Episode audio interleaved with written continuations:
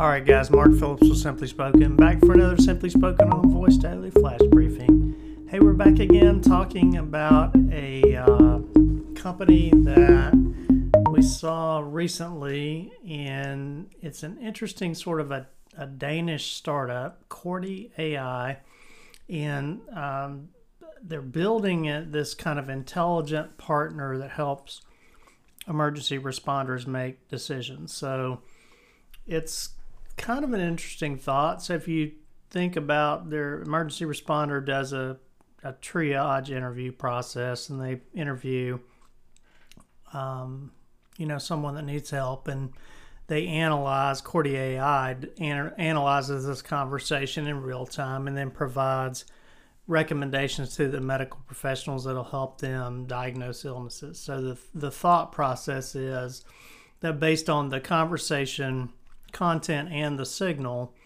the system identifies and matches patterns that they detect um, against decision support criteria, and that is then used to provide some advice. Now, I don't actually know how well that could work or whether that could work, at least in the US, with all the medical legal liability and the privacy concerns.